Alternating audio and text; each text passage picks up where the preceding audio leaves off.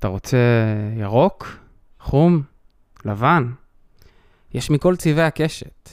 מרים, מוריד, מכווץ או מרפא. You name it, אתה שם. יש כאלה שיגרמו לך לצחוק, יש כאלה שיגרמו לך לשתוק, יש כאלה שיאתגרו את המציאות שבה אתה נוכח, יאירו עליה מזווית אחרת. יש שיגידו מוארת. סמים זה עניין מעניין, אבל גם כזה שכדאי לקחת בכובד ראש. מצד אחד לא לחשוש, מצד שני גם, כן, קצת לחשוש. וידעתם שבאנגלית סם ותרופה היא אותה מילה? שאלתם את עצמכם פעם, למה? ולמה סם שבא עם מרשם מאיזה רופא חכם או מטומטם זה מרגיש לך יותר נכון? כי איזה חברה מצליחה פיתחה תרופה, אז היא אמורה להיות יותר בטוחה? נראה לי שאפשר לפוצץ את הבלון. בסמסטר האחרון עשיתי קורס על חומרים משני תודעה בחסות המכללה, וגם יצא לי בחיי להתנסות. והמקום הסקרן שנמצא בכל אחד ואחת מאיתנו לא יעצור. אנחנו נתנסה ונחקור, ואם צריך, גם ננשור מכל מקומות העבודה, הלימודים, מכל המבנים שכולאים אתכם, בני הדור המבוגר. אנחנו בונים לנו מציאות חדשה. ובמציאות הזאת לכל אחד מותר להתנסות ולנסות, אין נכון ולא נכון, ואני לא אומר שכל אחד צריך לעשות דברים בלי לחשוב. בכל זאת, אנחנו מדברים פה על חומרים שעלולים לסכן חיי אדם, אבל אולי במקום שהשיח סביבם יהיה שיח סביב סמים וכלא, עדיף שתהיה הסברה סביבם. דרך אגב, בקורס ההוא שלקחתי, גם טבק ואלכוהול נמצאים באותה משפחה, שלה היום קוראים סם מסוכן.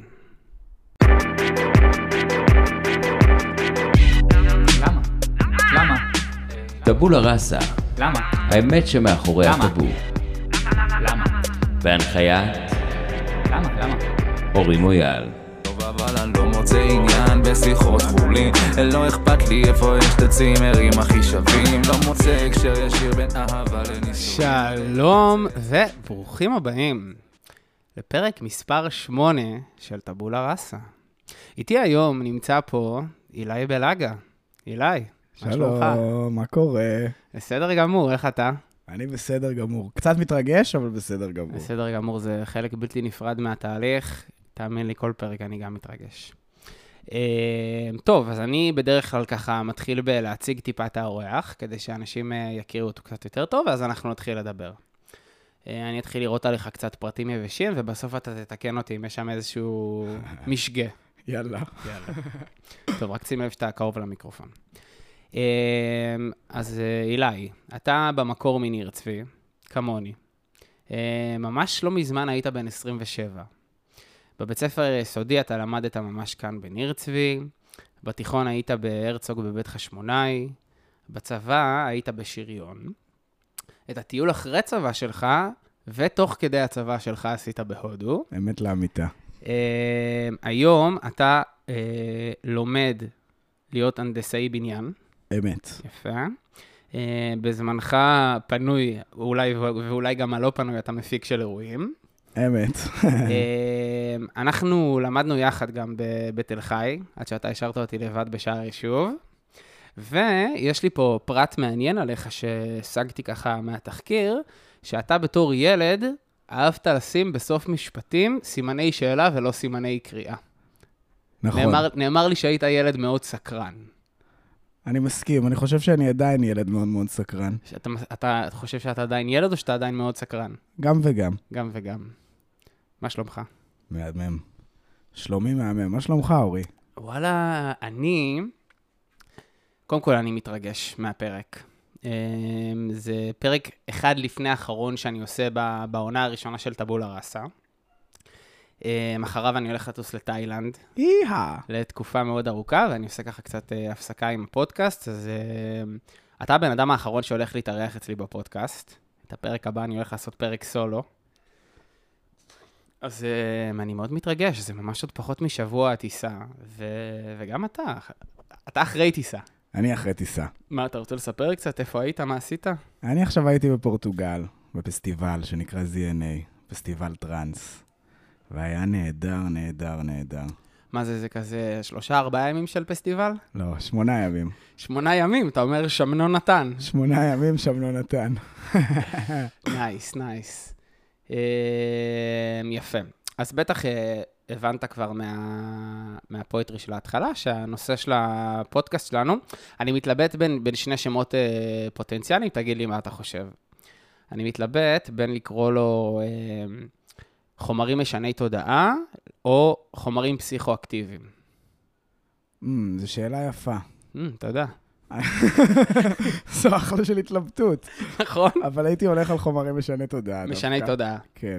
בסדר גמור, ולך, אתה גם ביקשת שאנחנו נדבר על משהו שמתחבר מאוד יפה עם הדברים האלה, שזה מסיבות, מסיבות טבע, פסטיבלים, ואולי גם ריקוד באופן הייתי כללי. אומר טראנס. טראנס, טראנס. טראנס באופן כללי. כן. אה, טוב, אז כאילו, אני חשבתי, כאילו, בדרך כלל מה שאני עושה בפרקים זה, אנחנו מדברים על החיים. אנחנו יותר מדברים חוויות אישיות וזה, אבל אני מרגיש שהנושא הזה קצת טעון לי רגשית, ועל כן בא לי להתחיל בלפרוק מידע על המאזינים שלנו, קודם כל שהם יבינו על מה אנחנו מדברים, כי יש המון אה, דעות קדומות לפי דעתי עם החומרים האלה. מה אתה חושב על זה? נשמע לי שזה אחלה של רעיון. יופי.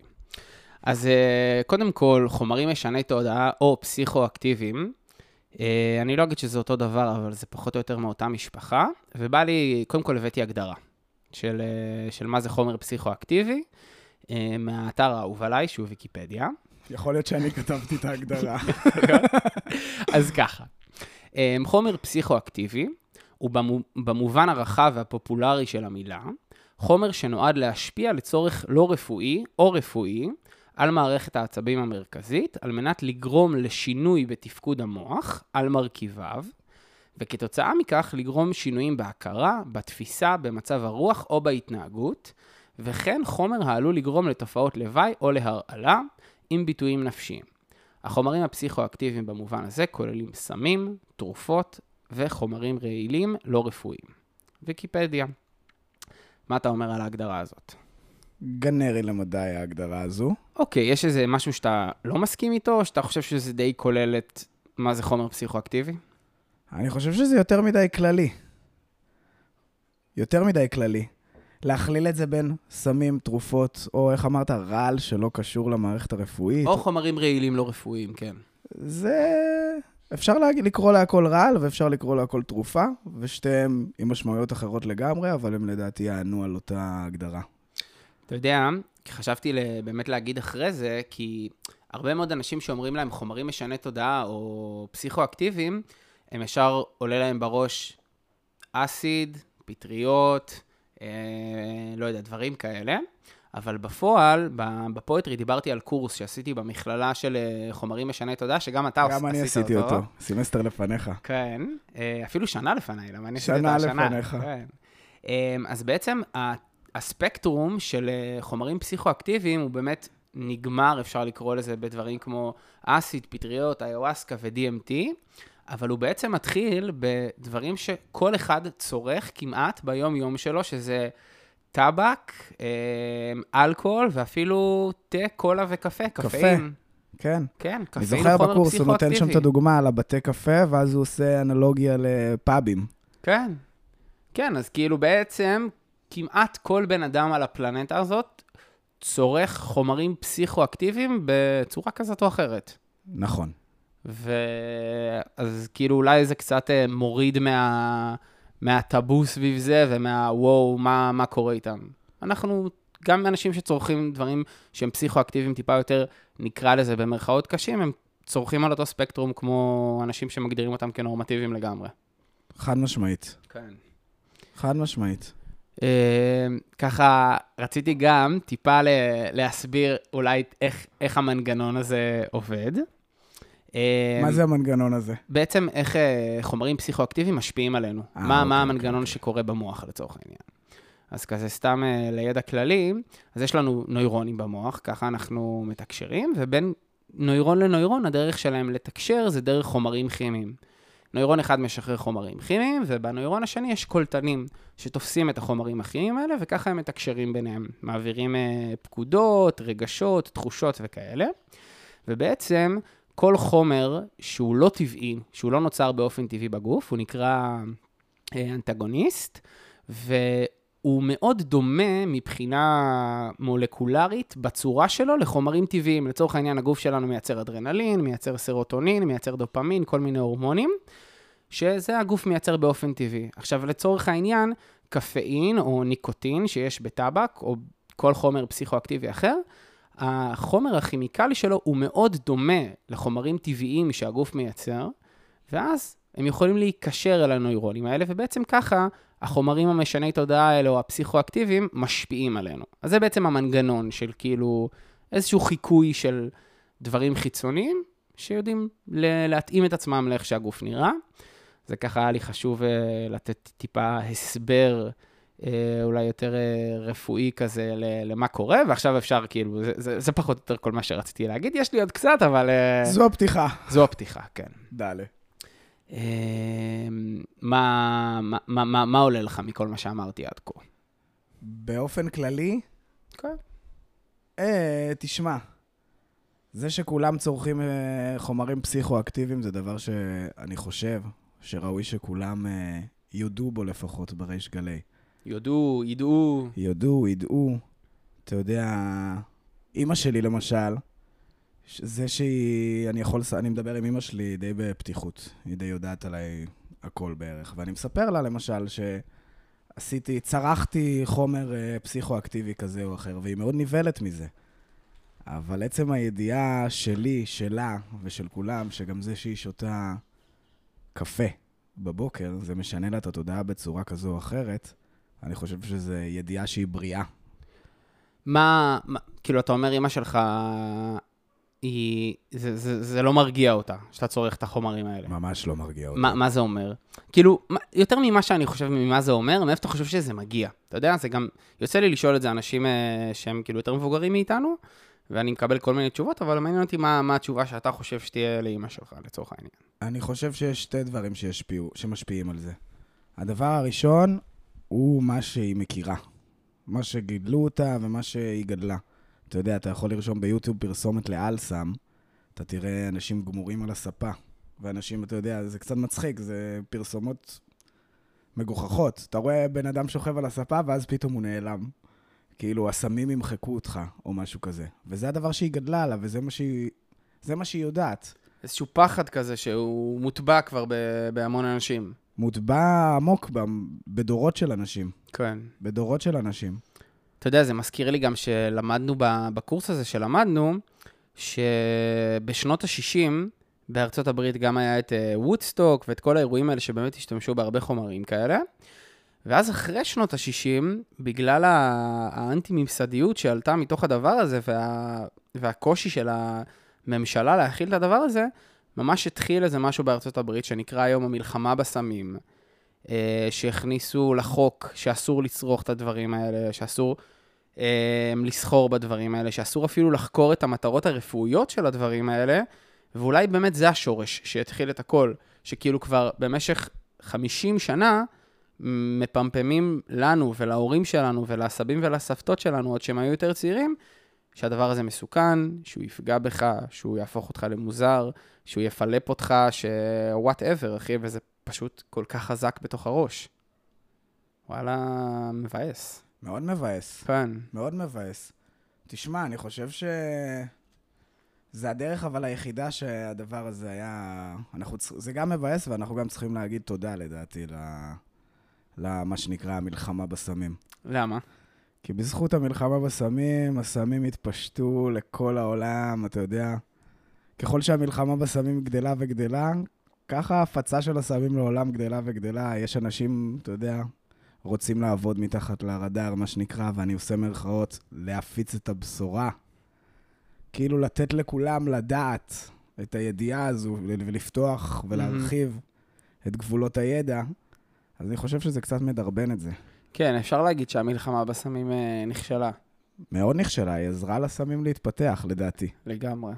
מה זה להתפתח? להיפתח ו- ולהישלח לכל קצוות תבל. כן.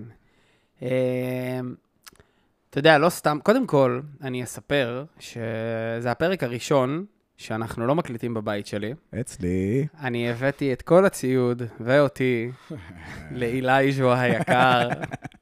כ- כ- כרגיל, אנחנו מפנקים פה בבירות הפעם. אולי תכף יהיה איזה שחטה קטנה. לא, איזה צ'סר? איזה צ'סר. אתה רוצה איזה צ'סר? אפשר לעשות איזה צ'סר ערק. אני לא אגיד לך לא. כן, אתה יודע, יש לנו תכף. ארוחות ערב, יש עוד בירות. טוב מאוד, אנחנו מכינים את עצמנו. טוב מאוד. אמ, אבל בכל מקרה, גם רציתי להגיד שלא לא במקרה גם אה, באתי לדבר איתך על הנושא הזה.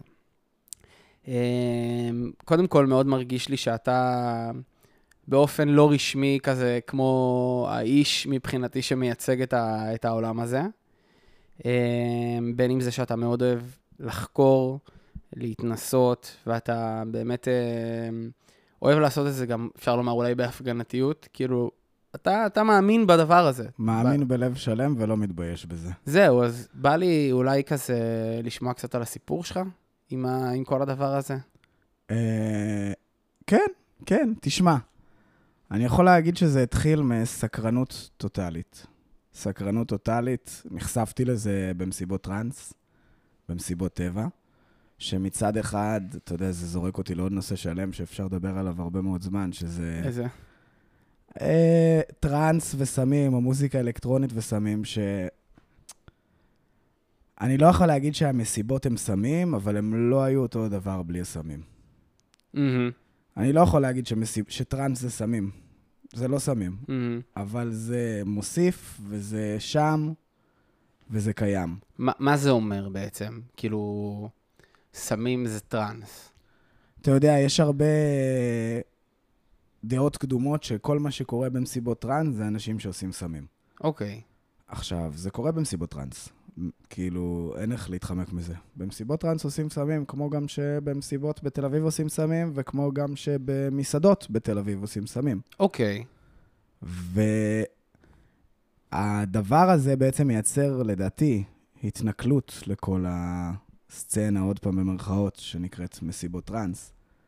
שבעצם הטראנס הוא לא סמים, הטראנס הוא הריקוד, הוא היחדנס הזה. כולנו אותו דבר, לא משנה איפה גדלת, בין אם באשקלון, שדרות או בניר צבי. שזה הדבר המרכזי בעיניי. משהו כזה, כאילו זה קצת שולח אותי לזה שבאמת אה, בסמים השתמשו פעם אה, כדי לעשות טקסים בחברות אה, שמאניות, וגם שם היה אקטים של ריקוד. כאילו זה, אני- שאני, שאני חושב על זה, אז יש איזה משהו שהוא מכניס אותך לסינכרון כזה בריקוד, איזה משהו רפיטטיבי כזה, שאפילו מדיטטיבי באיזשהו, באיזשהו מקום. מאוד מדיטטיבי. כן. אתה, יש רגעים בריקוד, בריקוד, אתה יודע, אני יכול להגיד על עצמי בלבד, כן? בריקוד ממושך וארוך, שפתאום אתה כבר לא שם לב לתנועות שיוצאות לך מהגוף, ואתה ממש... אתה נהפך ל... לחיה חייתית. אתה רוקד בצורה מאוד מאוד אינסטינקטיבית, מרגיש שכולם ביחד איתך, בלי לדעת איך קוראים להם, בלי לדעת מי הם, בלי לדעת מאיפה הם. תראה, עכשיו באירופה אתה רוקד עם הרבה אנשים שהם לא בהכרח מהמדינה שלך, אתם לא דוברים את אותה שפה. וברחבה אתם אה, חברים הכי טובים, כאילו גדלתם ביחד מגיל אפס. משהו, איזו הכי שפה טובים. אוניברסלית כזאת. שפה אוניברסלית. כן. שפה אוניברסלית. אתה יודע, ישבתי אתמול עם אה, כמה חברים מהצבא, ואחד מהם הוא, הוא די-ג'יי. הוא עושה מוזיקה אלקטרונית. ו... ודיברנו על זה שכזה, אני פעם הייתי כאילו. בכיוון, למדתי מוזיקה, ואני שר ב... בעיקר בעברית, אני כותב גם פואטרי בעברית וכאלה. ואז דיברנו על זה שעצם זה שהוא מנגן מוזיקה אלקטרונית, אבל שהיא כמוזיקה, אין לו, אין לו מגבלה.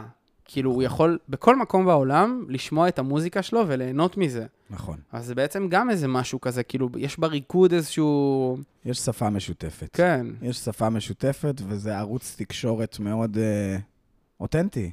כן. מאוד אותנטי. ואיפה הסמים נכנסים בתוך הדבר הזה? הסמים עוזרים לך להיכנס לטראנס. מה זה אומר? אני אחזיר את עצמי לשאלה ששאלת אותי על, ה, על ההתנסות הראשונה שלי, אוקיי. נגיד, ואיך אני נחשפתי לכל העולם הזה. יצאתי לכמה מסיבות עם חברים, ואתה יודע, מצאתי את עצמי כן רוקד, אבל לא מצליח להיכנס לזה עדיין. יכול להיות, אני מניח שזה כי לא הייתי מספיק פתוח כדי לקבל את הטראנס כמו שהוא. הייתי גם מאוד צעיר. ואז אה, בשלב מסוים הסקרנות גברה על, ה... על החתול. על החשש, על החשש. כי תמיד יש חשש. לפחות, אתה יודע, תמיד יש חשש, אבל בפעמים הראשונות בכלל, כי אתה גם לא יודע. אתה לא יודע איך זה ישפיע עליך. יכול להיות ששמעת כמה אנשים מדברים על זה, יכול להיות שראית כמה אנשים, אבל אתה לא באמת יודע מה זה יעשה לך. אתה יודע, אתה תשתה איזה משהו, תבלע איזה כדור, תניח איזה משהו על הלשון, אתה לא באמת יודע מה זה יעשה לך. אתה, אתה מונע מסיפורים, אבל באמת זה בסופו של דבר, כל אחד חווה את זה אחרת לגמרי. כל אחד חווה את זה אחרת לגמרי. אי אפשר, אין איזה מתכון שככה אתה תרגיש. לא, אין אין. מתכון. כן. אין מתכון. ואני ממש זוכר, בפעם הראשונה שנטלתי LSD, אני ממש זוכר את הריקוד האינסטינקטיבי, אתה יודע, בלי, באפס מאמץ. כאילו אני נמצא לבד בעולם, אבל אני עם כולם ביחד. וזה חוויה שאני יכול לתאר כמהמשמעותיות והטובות ביותר בחיים שלי. כן. ממש. כאילו, כאילו חשבתי לדבר על זה, שכשאתה היית בצבא, אז uh, נפצעת, היית נכון. בשריון, uh, קראת איזה גיד באכילס, רצועה, רצועה בקרסול. את הרצועה של ארכימדס, כן, נקראת ATFL. ארכימדס. הרצועה שלו. ואז, אה, ואז הלכת ל... לא לרם אה, ב', נכון? רם ד'. רם ד', זה של, הש- של המשהו משהו. של השועלים הבכירים. כן. שזה בעצם אתה משתחרר מהצבא, אבל הפזם דופק. זה החופש הגדול. החופש הגדול, החופש ומה, הגדול. ומה בחרת לעשות בזמן הזה? בחרתי לנסוע להודו. בחרת לנסוע להודו. כן. כמה זמן היית שם? חודשיים, כמעט חודשיים וחצי כזה. חודשיים. כן. אני גם זוכר שסיפרת לי שביום הראשון או בשבוע הראשון היה לך קשה ורצית לחזור. היה לי על הפנים. על הפנים, לא הצלחת... על ל- הפנים. היית בדלהי אז. הייתי, נחתי בדלהי, הייתי ילד, בן 19, לבד. נחתי בדלהי, פגשתי איזה זוג בנות שבוא נגיד לא, לא הייתי מתחבר איתן ביום-יום, ופחדתי להיות לבד. נסעתי לבד, אבל כאילו, אתה יודע, שמעתי עברית, ישר נדבקתי לעברית, אמרתי, או, אנשים שומעים אותי, אנשים מבינים אותי, יאללה, אני איתם. הם החליטו לנסוע לדרמסלה, הצטרפתי אליהן, והיה לי לא כיף. פשוט לא כיף. אמ, ואז פגשתי איזה בחור, ו... כאילו זוג, גבר ואישה, ועוד איזה בחורה בת איזה 30, שאנחנו נהיינו מין חבורה כזאת, שכל מה שעשינו שם בדרמסלה זה רק להתלונן. שזה תמיד מחבר ישראלים בכל. מקום. כן, כן. התלוננו שם שבוע, ואז אה, אני כאילו, אה, רציתי קצת, אה, היה לי מאוד קשה. היה לי מאוד קשה, רציתי קצת לחזור וזה, דיברתי עם אבא שלי בטלפון, אבא שלי אמר לי, אילי, תאמין לי, אתה תהיה בסדר, אתה תהנה, סע למקום אחר, תשנה את התמונה, תשנה מצב. תפסתי את החבר'ה שלי, החלטנו לנסוע יחד לקסול, הגענו לקסול, ו... אחלה של עצה, דרך אגב. כן, אחלה של עצה. כן. אחלה של עצה. באמת איפה היית היום. בלי העצה הזאת? אנחנו לא יודעים. אנחנו לא יודעים. אה, אני מניח שבאותו מקום, אולי קצת אחר, אבל באותו מקום. אולי, אולי התהליך היה מתחיל יותר מאוחר. זהו, אולי התהליך היה יותר מאוחר. והגענו לקסול, ושם התחלתי ליהנות, חבל על הזמן. מה שהרגשתי שאני נפתח לאנשים ומדבר בהרבה יותר ביטחון, וממש נהנה מהחיים. ושם, תקן אותי אם אני טועה, אבל שם לא יצא לך עדיין להתנסות. שמה לא התנסיתי. לא התנסית, אבל כן היית בחברה של אנשים הייתי שחווים את הדבר בחברה הזה. של אנשים שחווים את הדבר הזה, ראיתי את זה הרבה יותר מקרוב והרבה יותר פתוח ממה גם שראיתי את זה. ברמה יותר גבוהה ממה שאתה יכול לראות את זה בארץ. חד משמעית. כן. חד משמעית. אני חושב שזה נתן לי פרספקטיבה מאוד uh, מעניינת, מסקרנת, וגם מרגיעה על הדבר הזה. כאילו זה... זה הראה לי שהשד לא כל כך נורא, כמו שחשבתי. מעניין מה שאתה אומר, מרגיעה, באמת. זה- מרגיע. זה משהו שהוא מאוד חשוב שאתה מגיע לאיזה משהו חדש מרגיע. שהוא יכול באמת להיות מלחיץ. הכל טוב. כן. כאילו, זה בסדר. כן, כן. כן, ממש ממש. ראיתי איך אנשים גם מפיקים איזה תועלת וגם נהנים. נהנים מהחיים. מהמם. ממש, זו הייתה חוויה מדהימה. גם לראות את זה מהצד, זו הייתה חוויה מדהימה. ואז חזרת לארץ. חזרתי לארץ, חזרתי לצבא, יצאתי למסיבה עם שתי חברים, ושם החלטנו ליטול LSD, במסיבה הזו. אוקיי. אתה רוצה לתאר לנו איך הייתה החוויה? זה סיפרתי את זה בהתחלה, אני חושב. אה, זה, זה מה שסיפרת. כן, כן, כן, אוקיי. כן. ו... ומאז אתה מרגיש שכאילו אולי הדבר הבא שאני רוצה לשאול זה איך אתה מרגיש שהחוויות האלה התחילו להשפיע עליך מאז ועד היום. בפן האישי, בפן המנטלי, באיך שאתה תופס את החיים, בכל מיני דברים אה, אפילו כאילו תרפיוטיים כאלה שהשפיעו עליך בלפתור אולי דברים עם עצמך, כי אני מאמין שגם נדבר על זה באיזשהו שלב שהיום מתחילים לעשות המון מחקרים של uh, תופעות רפואיות חיוביות שקורות עם הדברים האלה. תשמע, אני חושב שבהסתכלות הכי פשוטה ושטחית של העניין, פשוט עשה אותי בן אדם יותר שמח גם ביום-יום שלי. Mm-hmm. יותר מבסוט. אני מצליח, אני לא יודע אם לזקוף את זה רק לזכות זה, כי זה, אתה יודע, זה חומר שהוא משנה את התודעה, אבל בסופו של דבר התודעה היא שלי. אבל uh, זה עוזר, לפחות אז, בהתנסויות הראשונות, הרגשתי שממש זה עוזר לי ליהנות יותר מהדברים הקטנים. כאילו, מין עופף אפטרגלואו כזה, איזה זוהר קל כזה. Mm-hmm. ש- אתה מדבר על האחרי דווקא, כן, לא, לא תוך כדי בהכרח. על האחרי לגמרי. אני מדבר על האחרי, ועוד פעם, אז לא ידעתי להסתכל על הדברים האלה ככה. אז בפעמים הראשונות ההתנסויות היו נטו עם הסתכלות על עכשיו, על הרגע. לא עם הסתכלות קדימה, לא עם הסתכלות אחורה, הסתכלות על עכשיו, על רגע זה. ואני חושב שככל שהתבגרתי גם, היום נגיד אני יוצא למסע פסיכדלי כזה או אחר, אז אני מגיע עם כוונה מסוימת, אני חושב על זה יותר, האם זה מתאים לי, האם זה נכון לי לצרוך את החומר הזה או החומר הזה, במקום הזה, עם האנשים האלה. אני חושב שגם ככל ש... שאני מתבגר, אני מצליח להסתכל לדבר הזה בעיניים ולהתמודד איתו ולצרוך אותו ולקחת בו חלק בצורה הרבה יותר מועילה, שתועיל כאילו לי. בין אם זה, לא יודע, גם אחרי מסעות, אתה יודע, לשבת ולסכם ולעשות מה שנקרא אינטגרציה. לראות, להיזכר, להעביר את הטריפ בראש, לחשוב איזה רגעים הם, אתה יודע, להסיק את התובנות שלי. לא מכל טריפ גם יש תובנות, דרך אגב. לפעמים, אתה יודע, אתה פשוט נהנה מהחיים ואתה לא מצליח להסתכל קדימה, שזה גם, מבחינתי, משימה, משימה ראשית לדבר הזה. אתה יודע, אתה כאילו, כן, אנחנו תכף נביא אנחנו לנו עוד צריכים עוד להביא בירות. עוד לשתות. אנחנו- כן, כן, אבל רגע, אני רוצה לשאול אותך קודם שאלה קטנה, כי באמת אמרת שאתה אתה חושב על איפה אתה עושה, על מתי אתה עושה, מה הכוונות שלך, וזה קצת שולח אותי לזה שבספוקן שעשיתי בהתחלה, אז באמת גם אמרתי שזה לא משהו שאתה רוצה יותר מדי לחשוש ממנו, אבל גם כן משהו שאתה רוצה לקחת בכובד ראש. אה, יש איזשהו מונח שנקרא set and settings, שאני חושב שאנשים שרוצים לצרוך חומרים משני תודעה, אה, חומרים פסיכואקטיביים, חשוב שהם יכירו אותו. מאוד.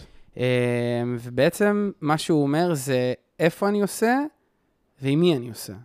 כי זה בעצם שני דברים שמאוד, ואיך אני, ואיך אני, כאילו... ואיך אני, נכון. האם אני עכשיו מרגיש אש, מבסוט, אחלה? או באיזה תקופה אני... אפילו בכללי. זהו, אם יש לי עכשיו, לא יודע, לחץ בעבודה, שאני מאוד מאוד מאוד טרוד. או אם נפרדתי מחברה שלי אחרי שנה. כן, נכון, זה דברים שחייב לחשוב עליהם.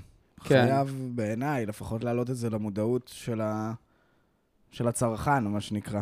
אני אתן איזה אנקדוטה קטנה, שהמון מה, מהזמרים המוכרים שמתו ממנת יתר של סמים, אה, זה קרה בגלל שיש אה, גורמי סיכון, שברגע שאנחנו לוקחים אה, סמים במקום שאנחנו לא מכירים, או בתחושה פנימית שהיא לא בהכרח הכי טובה, הדברים האלה יכולים מאוד להשפיע ברמה של אם אני אקח את אותו כמות עם אנשים שאני מכיר, במקום שאני מכיר, אל מול אני, אם אני אקח את אותו כמות במקום שאני לא מכיר, עם אנשים שאני לא מכיר, עם state of mind שהוא לא הכי טוב, זה יכול להיות ההבדל שיגרום לי, אה, חס וחלילה, גם אולי למות מהדבר הזה. אני לא חושב שלמות, אבל כן, יש לזה השפעות, נקרא לזה. יש לזה השפעות לגמרי. במקרה קיצון, אתה יודע, זה... ההשפעות הכי קצרות שאני רואה אותן זה השפעת על החוויה. מהמם. על איכות החוויה. כאילו, אתה יודע, אם אני אחליט לצאת לחוויה עם אנשים שאני לא מרגיש איתם בנוח, ושאני, אתה יודע, לא אותנטי מולם ב-100%, יש סיכוי, או שזה מאוד מאוד יפתח אותי אל מולם, או שזה מאוד יסגור אותי ויגרום לי להרגיש לאו דווקא תחושות נעימות. לאכול. כאפות אפילו. לאכול כאפות, לאכול סרטים. כן. ללכת להתבלבל בצד, לחשוב על מה שעשית. כן, כן, אתה יודע, אנחנו צוחקים על זה, אבל זה באמת, אה, אני חושב שזה טיפים שש, ששווה שווה לקחת, ואולי זה גם מתקשר לי למקום של כל השיח סביב הסמים, הוא, זה לא בסדר, ותיזהרו מלעשות את הדברים האלה, במקום איך כדאי לעשות, מתי כדאי לעשות, אה, איך לבדוק שהסמים אני שיש לך... חושב שמה שאתה אומר פה זה השורש של, אה, זה שורש הרנסאנס הפסיכדלי, אני אקרא לזה. אמ, כי הכל זה בטרמינולוגיה בסופו של דבר. אתה יודע, שאומרים בחדשות אה, מתו מסמים, לא אומרים אה, מתו ממנת יתר של הרואין. ואז אימא שלי שומעת שאני הולך למסיבה והיא מפחדת שאני אמות מסמים, כמו הבחור שמת בחדשות. אמ, כאילו, אז אני חושב שזה צריך להיות הרבה יותר שורשי בעיניי, בטרמינולוגיה, באיך שקוראים לדברים, באיך שמסבירים על הדברים. אתה היית בקורס משתחררים? פה- פעם, כזה, יום אחד כזה ב... בתל אביב. אני ממש זוכר שבקורס משתחררים הביאו לנו איזה ברנש הזוי, שחזר מהודו וסיפר לנו על אה, מניה דיפרסיה, שהוא, שהוא, שהתפרצה לו כתוצאה משימוש מסיבי בסמים בטיול, ממש סיפר את הסיפור שלו. וזה יכול לקרות לכל בן אדם גם בלי שישתמש בסמים. נכון.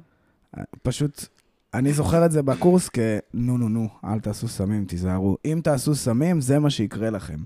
כאילו, ממש, אתה יודע, סיבה ותוצאה כמו של 1 ועוד 1 שווה 2. כאילו, זה מה שיקרה לכם. כאילו מישהו, מישהו מכוון את זה מלמעלה, כדי שהשימוש בדבר הזה, הוא יהיה לו בסדר, ואתה יודע, לפעמים, נגיד, אתמול אפילו, אני חושב, או שלשום, ראיתי כתבה על אה, שהמשטרה או הימ"מ תפסו כמויות ענקיות של אמל"ח וסמים. כאילו מבחינת החדשות, הממשלה, ממה שקורה פה, לתפוס לבן אדם רובה בבית ולתפוס אצלו בץ של וויד, זה על אותו משקל כאילו.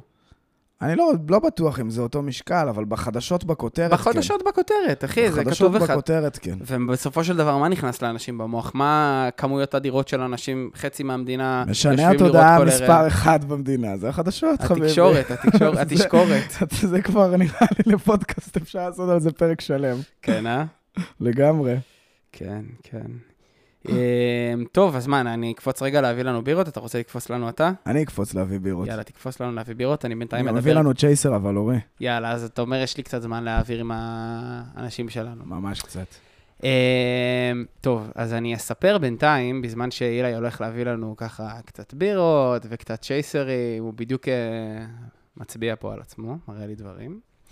אמ, שבתחקיר שאני עשיתי על אילי, אני תכף אספר את זה גם לו כשהוא יחזור, אמ, אז אני הבנתי שבעצם הדור שלנו, ויצא לי לדבר על זה בכמה פעמים כבר בפודקאסט, הוא דור שהוא קצת שונה מהדור שהיה לפנינו. אמ, אני חושב שאני הייתי מסי... משייך את זה לאיזשהו מקום שהוא יותר אה, מתנשא, שהוא פחות קבוע, שהוא יותר משתנה והוא יותר מתגמש. אם אנחנו, ההורים שלנו, פחות או יותר כל החיים שלהם נמצאים באותה עבודה, באותו מקום, אה, באותו קשר, גרים באותה סביבה. אז, אה, והאמת שיצא לי גם לדבר איתך על זה, או נעשה פה רגע איזה לחיים קטן, חזרתי. נעשה איזה לחיים קטן. כן. סלודינרו ימור. סלוט. וואלה, אולי אני צריך להתחיל לחשוב אה, על להביא מצלמה, ואז זה יהיה יותר אינטראקטיבי. זה מאוד אינטראקטיבי עם מצלמה. כן, נכון? אני חושב ש... אני... אתה- חושב שהצופים מצליחים להבין את ה vibe פה עכשיו בסלון שלי? יכול להיות, עכשיו שתינו שני צ'ייסרים של עראק, יש פה הרבה בירות שמונחות על השולחן, כיף סך הכל. סך הכל אחלה ואחלה. קיצור, מה התחלתי להגיד למאזינים שלנו? שאני מרגיש, ויצא לנו גם לדבר על זה, שאנחנו דור שהוא קצת שונה מהדור של ההורים שלנו. נכון. אמ, ספציפית איתך יצא לי לדבר על זה, ואני חושב שגם אתה דוגמה חיה לזה, וגם אני, אה, שאנחנו משנים הרבה פעמים את הכיוון שלנו בחיים, ואני חושב שזה קצת מאפיין את, ה... את הדור שלנו. אני חושב שאתה יודע, מה יש לך לומר בנושא? גם ההורים שלנו, נגיד, הם גם קצת דור ששונה מההורים שלו. תראה, הסבים והסבתות שלנו, מבחינתם, אני חושב, העבודה האידיאלית זה היה 9 to 5, ועבודה מסודרת עם תלוש משכורת ופנסיה, וכאילו כל הדברים ש... so called במרכאות מאוד מאוד מאוד גדולות, צריך. ואז ההורים שלנו, נראה לי, הרשו לעצמם יותר לחלום, אתה יודע, להיות עצמאים פתאום, לפתוח עסקים. אבל גם הם עובדים באותו מקום, כאילו. הם עובדים באותו מקום כל הזמן, כן. אבל uh, אנחנו, תראה, כדור, אנחנו דור מאוד אנטי-מסגרתי. לא מצליחים uh, להתמיד בעבודות, מתחילים משהו, עוזבים. אני אגיד לך שכשאני עשיתי את התחקיר, אה, אז לי נאמר, לחיים, שאנחנו דור, אני לא הייתי, לא, לא נאמרה המילה עצלנים, אבל נאמרה המילה חוסר מחויבות. אמא שלי אמרה את זה. יכול להיות. כן, תשמע, אני יכול להגיד על עצמי. תראה, אני עברתי מתל אביב לצפון, עשיתי מכינה, את, אחרי שנה של מכינה התחלתי ללמוד פסיכולוגיה, וביום בהיר אחד החלטתי שאני עוזב את התואר, ומחפש כיוון אחר בחיים, וכאילו, אנחנו פשוט דור שמבין שהחיים מציעים הרבה יותר, לדעתי, מאשר עבודה וקריירה. אפרופו אמרת אימא שלך, אז uh, היא אמרה לי משפט uh, ממש יפה שאני פתאום נזכר בו, שאם uh, אנשים שהם יותר מבוגרים מאיתנו, הם חושבים uh, אורכית, זאת אומרת, הם מתמקצעים במשהו ונכנסים אליו פנימה, אז אנחנו דור שחושב יותר רוחבית. אנחנו יותר מתמקצעים בהמון דברים, ויש לנו המון כלים. מעניין. אנחנו לא רוצים שיהיה לנו משעמם, אנחנו לא. רוצים שיהיה לנו משעמם, אנחנו אה? רוצים לדעת יותר ויותר. כן.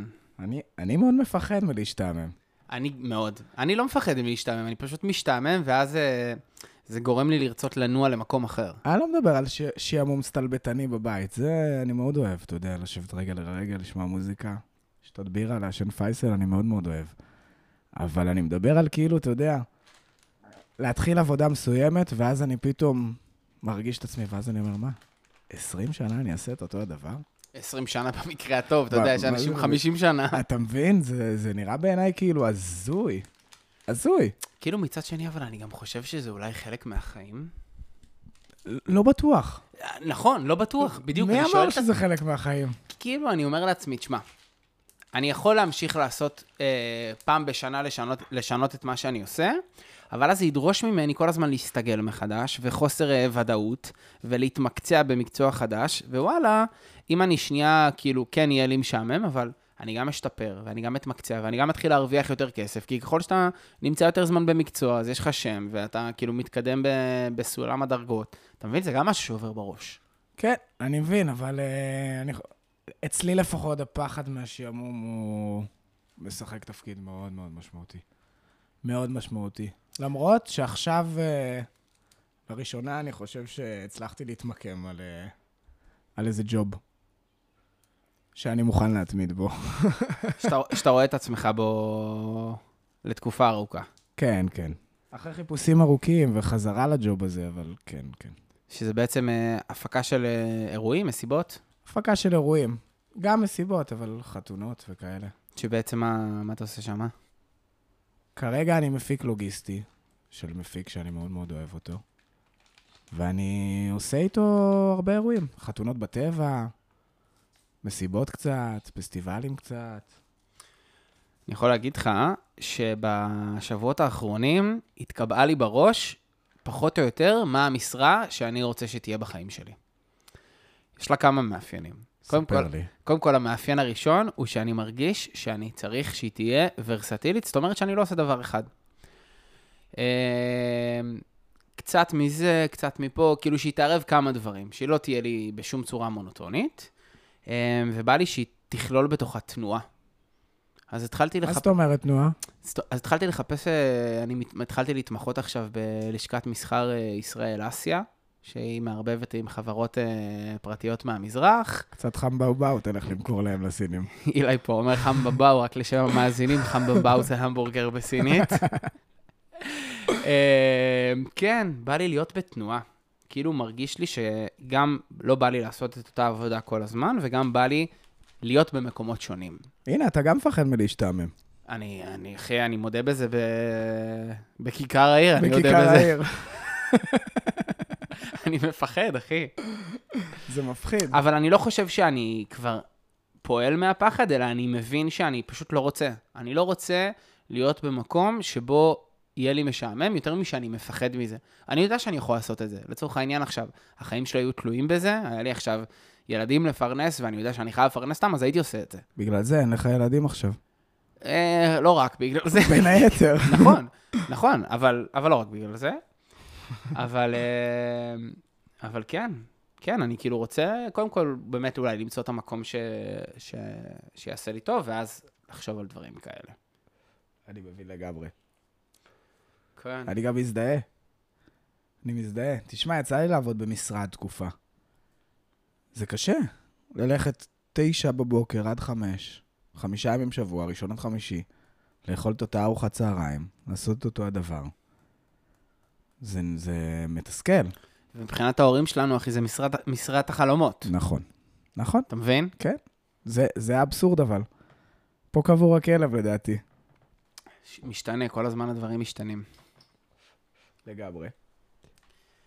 אמ, טוב, אז אנחנו מתקדמים לנו כבר פף, יפה בפודקאסט. אמ, על מה עוד בא לי לדבר? יש לך עוד איזה כיוון שמעניין אותך בנושאים, בנושא החומרי, חומרים משני תודעה שבא לך לדבר עליהם? תשמע, בסופו של דבר, אני חושב שחומרים משנות תודעה נועדו כדי להרחיב את התודעה. ואני לא מדבר עכשיו על הכמול משנה תודעה. אני מדבר על החומרים שההורים שלנו מפחדים מהם. אתה רוצה למנות אותם? אה, אני חושב שזה ברור לכולם. כאילו, כל מה שההורים שלנו יקראו לו סמים, ההורים שלנו יכולים לקרוא גם למריחואנה סמים. נכון, נכון.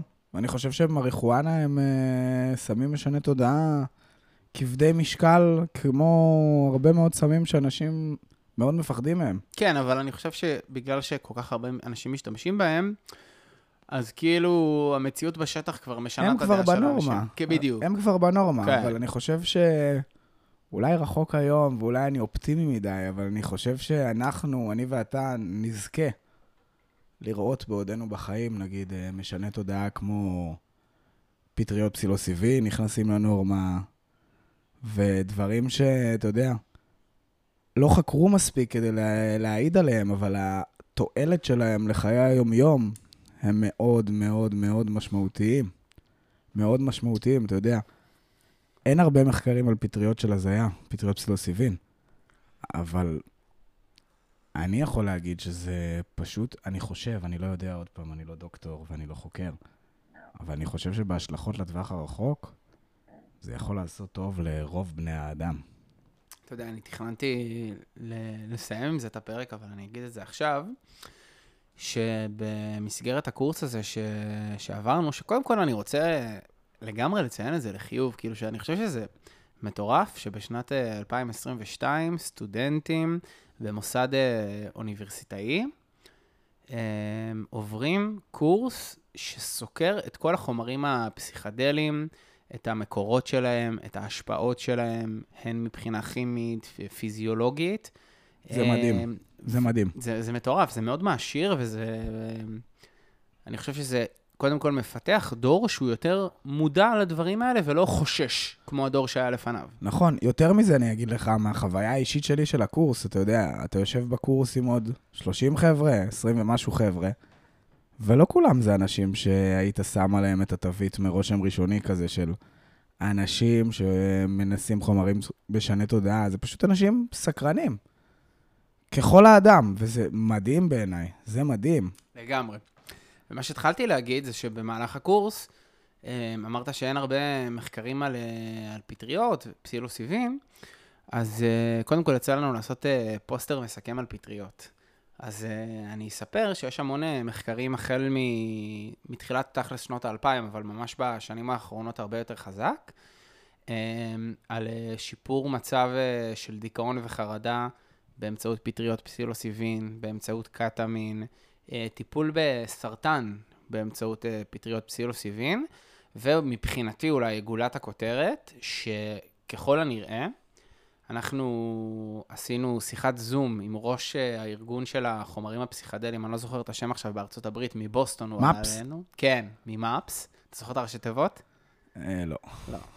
בכל מקרה, מפס זה הארגון, והוא סיפר לנו שככל הנראה ב-2023,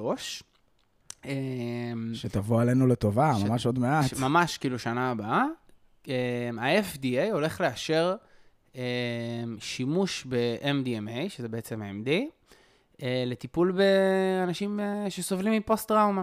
שמי שלא מכיר, קודם כל אני ממליץ לצ- לצפות בסרט טריפ של חמלה. מהמם. שמתאר את המצב הזה ממש בארץ ואת הניסיונות של זה. ובעצם מה שזה אומר, לפי מה שהוא סיפר לנו, זה שבן אדם מגיע לפסיכיאטר, הפסיכיאטר רושם לו מרשם של MDMA, הוא מג... לוקח בבית מרקחת את ה-MDMA הזה, מגיע לפסיכולוג, לוקח את הכדורים האלה, ובמהלך טיפול עם הפסיכולוג, הוא מטפל בטראומה שלו באמצעות השחרור שהסם הזה, או החומר הפסיכדלי הזה, מאפשר, שזה מטורף, ואני כאילו, כאילו קצת שואל את עצמי, איפה זה היה ב-40-50 שנה האחרונות? איזה חבל שלא חקרנו את הדבר הזה, וכאילו פספסנו, פשוט פספסנו 50 שנה של הדבר הזה. נכון, אני חושב גם עוד, עוד משהו אני אגיד. יש אנשים שיגידו על מה שאמרת שזה קיצור דרך. ויש אנשים שיסתכלו על קיצור דרך כמילה גסה, כדבר שהוא פסול. אתה יודע, יש דרך ללכת בה, ועשית קיצור דרך. אבל מי אמר שקיצור דרך הוא לא הדרך הקלה והיעילה ביותר? כאילו, למה... למה לסבול? אתה יודע, יש, יש משפט, משפט מפורסם של ביל גייטס, שהוא אומר שהוא הכי אוהב עצלנים. ביל גייטס, המנכ"ל של אה, מייקרוסופט, למה הוא אוהב הכי הרבה עצלנים? כי הם עושים את העבודה הקשה הכי מהר. כן, מה שחשוב זה שהעבודה תיעשה. אני מסכים. אמ, בכל מקרה, אני, אני באמת שמח שאנחנו מדברים כזה על הנושא הזה, ונכנסים, אחי, ושוברים פה קצת אה, סטיגמות, ומדברים על, ה, על הדברים. אמ, בא לי לשאול אותך שאלה. לך על זה. אמ, מה אתה חושב, או יותר נכון, איך אתה רואה את ההתקדמות של אה, חומרים פסיכדליים באוכלוסייה שלנו ובכללי בעולם בשנים הקרובות? דרך אגב, היה לי על זה מטלה גם בקורס הזה. זה מעניין. תשמע, דבר ראשון, אני באמת חושב ומרגיש שאומנם זה לא בעתיד הנראה לעין, אבל אנחנו, אני חושב שאנחנו עושים דרך, אה, אני אומר אנחנו, כי כמין, כמין. אנחנו, אני אומר, אבל אני חושב שאנחנו עושים דרך אה, טובה בתחום הזה. אני חושב שבעוד כמה שנים אנחנו נזכה לדבר על זה ולה, ולראות איך החומרים משני תודעה יותר משתלבים לנו בחיים הנורמטיביים, מה שנקרא, ולא בצורה סוטה, שסוטה מהנורמה. איך זה ממש נכנס לחלק מהנורמה? הנה, תראה קנאביס. היום קנאביס זה דבר שהוא נורמטיבי לחלוטין. לחלוטין. ועוד פעם, לא רחוק היום שפטריות פסילוסיבין, ואפילו LSD, ש-LSD זה בעיניי ה... המלך של החומרים המשנה התודעה. לך- איך אמרת לי פעם, אם שאר החומרים הם אה, מושכים אותך בעדינות, מה זה LSD? אם uh, יש לי את uh, משל הסוס והכרכרה, בדיוק. אם uh, בשאר החומרים אתה, חומרים משני התודעה, לא בשאר, אבל בחלק נכבד מחומרים משני התודעה, אתה הסוס, אז לפעמים ב-LSD אתה מרגיש כמו הכרכרה. שאתה קשור אחרי הסוס, ואתה צריך לשחרר אחיזה ולדהור לאן שהוא והוא רוצה. לוקח אותך. לאן שהוא רוצה, אבל כן. אני חושב ש... תשמע, בפורטוגל עכשיו, כשהייתי בפסטיבל, יש לך עמדות לשירות חופשי, חינם אין כסף, שאתה יכול להביא שם את הסמים שלך, חומרים משני התודעה שלך, ויגידו לך מה יש בזה, אם זה טהור, אם זה לא טהור, יגידו לך מה זה בדיוק. שזה דבר שלדעתי יחסוך, אם זה נגיד יהיה במסיבות בארץ ישראל, או אתה יודע, יהיה לשירות הציבור ויהיה הרבה יותר בדיבור הפתוח, זה דבר שיכול לחסוך הרבה, אתה יודע, מקרים של uh, התפלפויות, אני אקרא לזה. כי אנשים, אתה יודע, לפעמים קונים סם מסוים, חושבים שזה משהו, ודוחפים להם שם איזה משהו אחר. אתה יודע, בסופו של דבר, אתה קונה סמים לא מה... לא מבית המרקחת. אתה קונה סמים מאנשים, שלפעמים, uh, לרוב, גם ירוויחו עליך כסף, והם רוצים uh, להרוויח יותר, לצערי.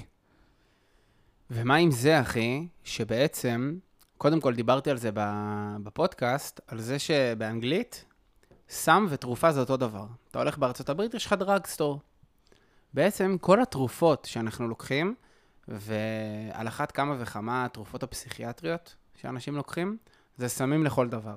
פשוט סמים, אחי, בהכשרה כאילו של, אה, של רופאים, שיש איזו חברה שעומדת מאחוריהם ורוצה לדחוף אותם לאנשים. תשמע, נלך יותר רחוק בהיסטוריה.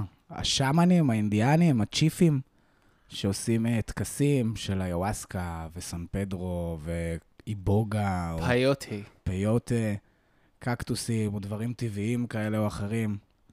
בסופו של דבר, בהגעה המקומית השבטית, זה לא נקרא סמים, זה נקרא מדיסינה, מלשון תרופה. כאילו, הש... בהיסטוריה זה כלי טיפולי לכל דבר. כן, איזשהו פשוט משהו אלטרנטיבי, לטפל בו בבן אדם אח- שמתמודד עכשיו עם איזה משהו. גם וגם בשבטים מסוימים זה חלק מתהליך ההתבגרות שכל חבר שבט אה, עובר. כ- ת- כאילו, כמו שאצלנו בבר מצווה עולים לתורה. זה... אני חושב שלעלות לתורה, אחי, זה חוויה פסיכדלית. אני לא זוכר הרבה מהחוויה הזו, אבל אני בדיוק, עלול זה להסכים. אתה אתה מצדיק את מה שאני אומר. כן, אחי, אני חושב שבסופו של דבר, הסוד הוא בטרמינולוגיה. הסוד הוא בטרמינולוגיה, ואיך שאנחנו קוראים לדברים ואיך שאנחנו מסתכלים עליו. כן, ולדבר על הדברים, כן, ולא לחשוש, אחי, לשאול שאלות, וכאילו, להתערות בנושא הזה. תשמע, כאילו, בסופו של דבר זה נושא מעניין. מאוד מעניין, מאוד מעניין. ומי שזה לא מעניין אותו, אני כאילו, יכול להיות שזה במקום אגוצנטרי, אני אומר, אבל אני קצת לא מאמין לזה. כי זה מסקרן, אתה יכול לקחת משהו שישנה לך את קו המחשבה, ויגרום לך להסתכל על דברים בצורה אחרת. אולי, אולי זה גם, כאילו, אני יכול להגיד מהחוויה האישית שלי, שהרבה פעמים זה יכול להיות גם מפחיד. זה מאוד מפחיד. כי בסופו של דבר, אתה אומר לעצמך, יש פה איזה משהו שעלול לשנות לגמרי את איך שאני תופס את המציאות, ואני גם יכול להגיד מהחוויה שלי, שברגע שאתה משתמש בו, אז אתה כבר לא יכול לחזור אחורה. אתה לא יכול להסתכל על המציאות איך שהסתכלת עליה לפני, ויש בזה משהו מפחיד. יש משפט באנגלית שאני נוהג להגיד, You buy the ticket, you take the ride. עלית על הרכבת, אתה לא יכול לקפוץ ממנה חזרה. להוציא אי אפשר, להכניס אפשר. כן. אולי בגלל זה גם כן בא לי להגיד שזה כן איזה משהו ששווה להבין שאתה נכנס אליו, ולא איזה משהו לעשות סתם כזה בשביל, ממש ה... לא בשביל לעשות הכיף. סתם, ממש לא לעשות סתם. תשמע, סתם בשביל הכיף זה, זה... אני חושב שיש הבדל לסתם ובשביל הכיף. באמת אני חושב שיש הבדל, כי לעשות דברים כיפים זה חשוב בחיים. זה חשוב, כאילו. אתה אוהב לשחק בסוני? אתה אוהב לראות טלוויזיה? בטח, אתה אוהב. בטח. יש אנשים שאוהבים אה, פסיכדליה. הרבה אנשים. בהגעה... עוד פעם, אני, כשאני אומר את המילה סצנה, חשוב לי להגיד במרכאות, בסצנה יש דבר, ש... מושג שנקרא פסיכונאוטים. שזה אנשים כמוני וכמוך, שהם אה, חוקרים את גבולות התודעה שלהם בעזרת חומרים משני תודעה. שזה דבר שהוא גם מסקרן וגם מפחיד. סקרנות ופחד זה דבר שמתכתב. לגמרי. זה דבר שמתכתב. אני הייתי אה, השבוע, לא, שבוע, כן, השבוע הייתי אצל הפסיכולוגית שלי במפגש האחרון לפני שאני טס לחו"ל.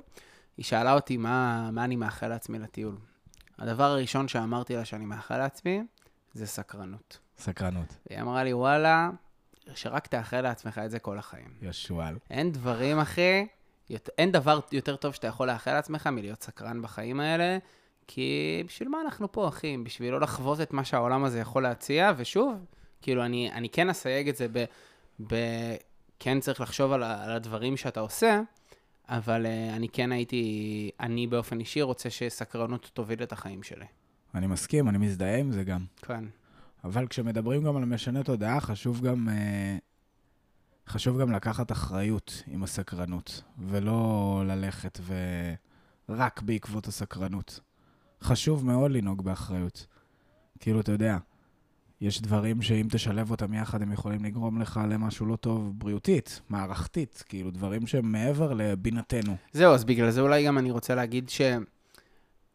אני לא חושב שהייתי ממליץ לבן אדם שמשתמש פעם ראשונה בחומרים משני תודעה לעשות את זה בשביל הכיף. כן, ברגע שאתה נכנס לתוך העולם הזה ואתה אומר לעצמך, אני נהנה מהדבר הזה, אז תעשה את זה בשביל הכיף, אבל זה לא צריך להיות המניע הראשוני שלך. יותר מזה, אני אגיד, אני אישית לא חושב שהייתי ממליץ לאף אחד להתנסות.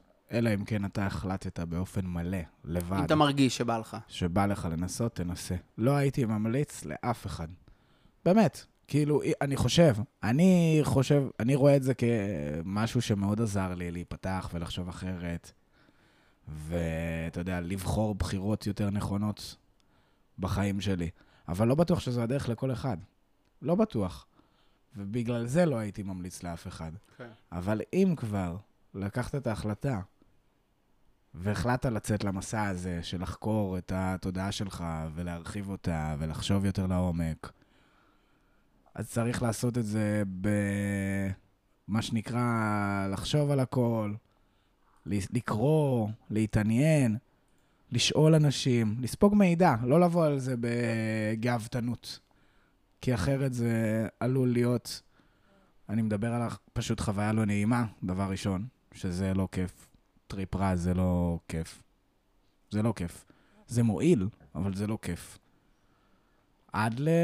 אתה יודע, יש אנשים שזה לא מתאים להם, בין אם זה, לא יודע, מחלות נפש במשפחה, יש כל מיני דברים שמאוד מאוד משפיעים על איך הדבר הזה יפריע. דברים שהם מעבר לבינתנו הרגעית של יאללה, אני סקרן, בוא ננסה.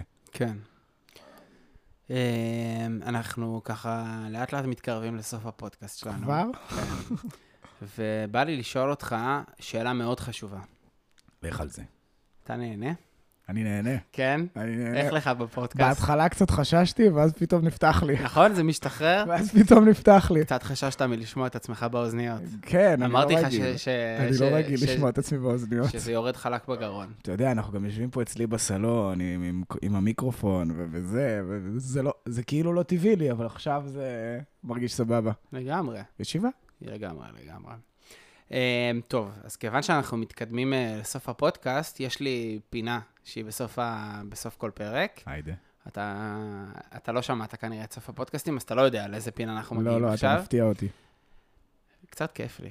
היידה. קצת כיף לי שאני מפתיע אותך. אני אספר לך של הפינה שאיתה אנחנו מסיימים, היא נקראת uh, פינת הפדיחה. אוקיי.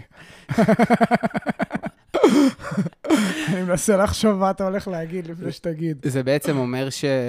שאני הולך לספר עליך עכשיו פדיחה, ואז אנחנו קצת נצחק, ואז אנחנו נדבר על זה. אין בעיה. עכשיו יש לי כמה פדיחות, כיוון שאנחנו מכירים כבר אה, הרבה שנים, אני גם פתחן לא קטן.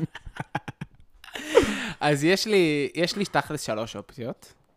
אני חושב שאני אלך עם, ה, עם הפדיחה הכי גדולה, ואם אתה תרצה, אנחנו נוריד אותה.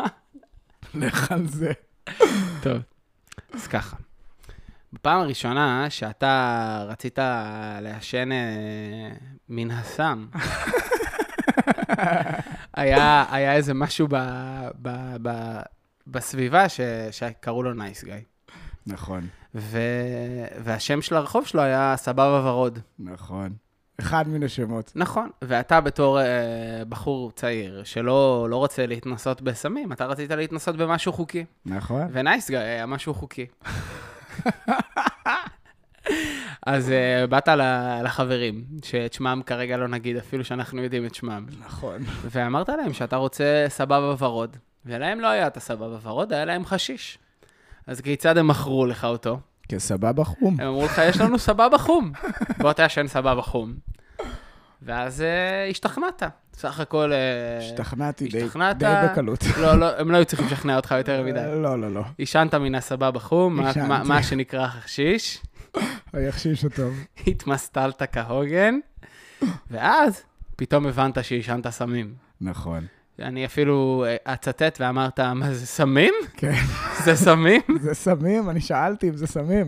ואז היה איזו תנועה חדה שהפחידה אותך.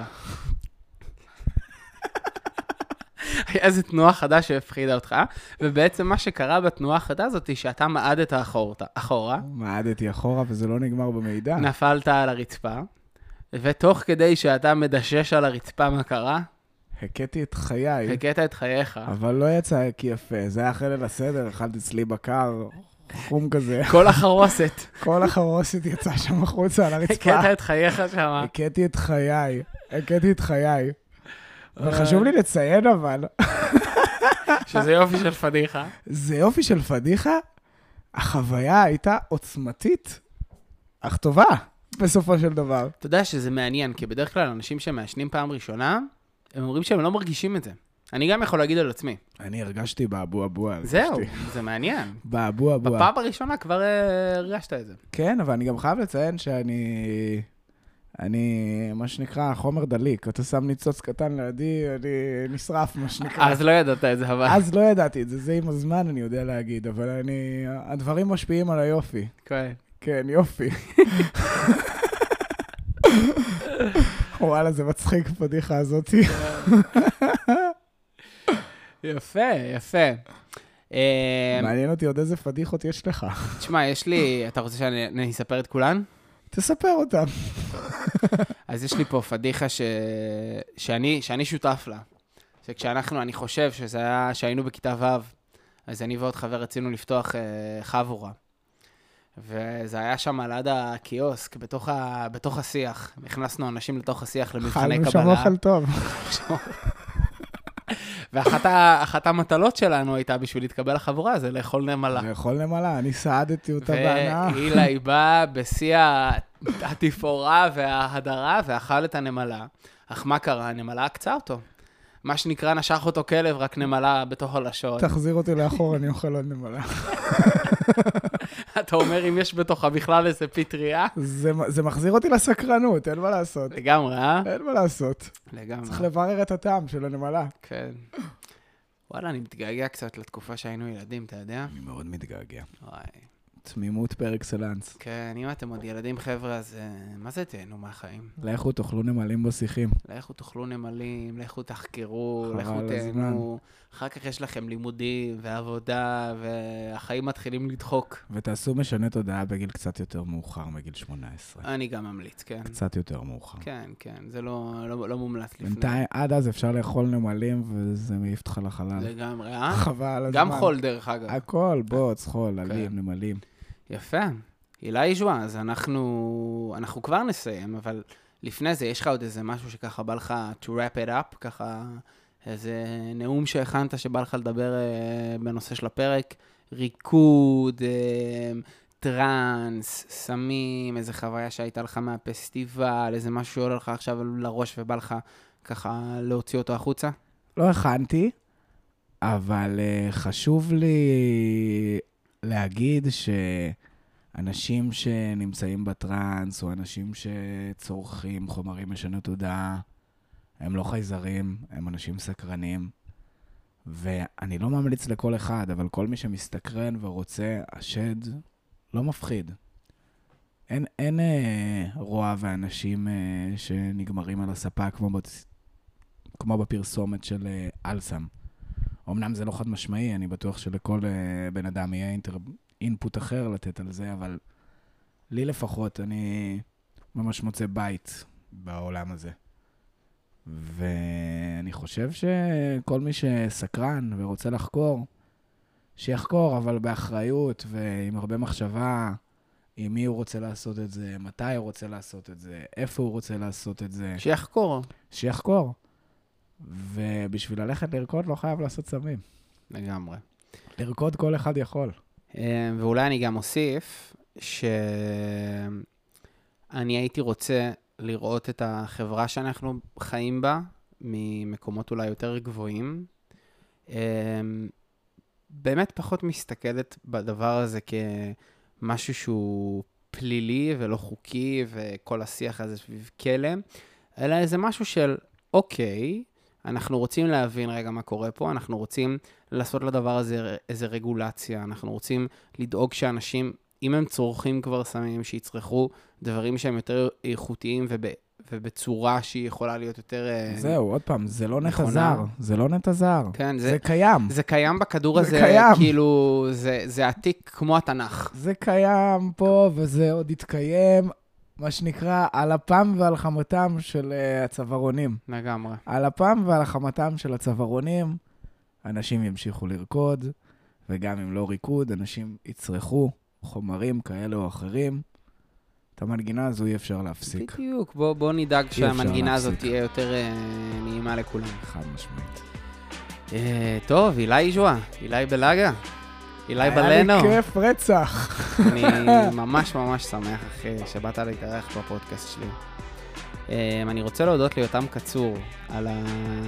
על הספוקן של הפתיחה. היידה יודקה. אני רוצה להודות, להודות לטונה על הביט פתיחה והביט סיום שלי. היידה טונה. לגבריאלה זהבי אסה על הלוגו של הפודקאסט. היידה גבריאלה זהבי אסה. אני הייתי אורי, אנחנו נתראה בפרק הבא והאחרון לעונה זאת. יאללה ביי. אי-הא. בועט בעוד תוכנית משעממת. איך שמים על כל אחד חותמת? לפעמים אני מרגיש שרק אני לא בתרדמת. מה מציתי תראי את מי החללית שלי חוסמת. בן אדם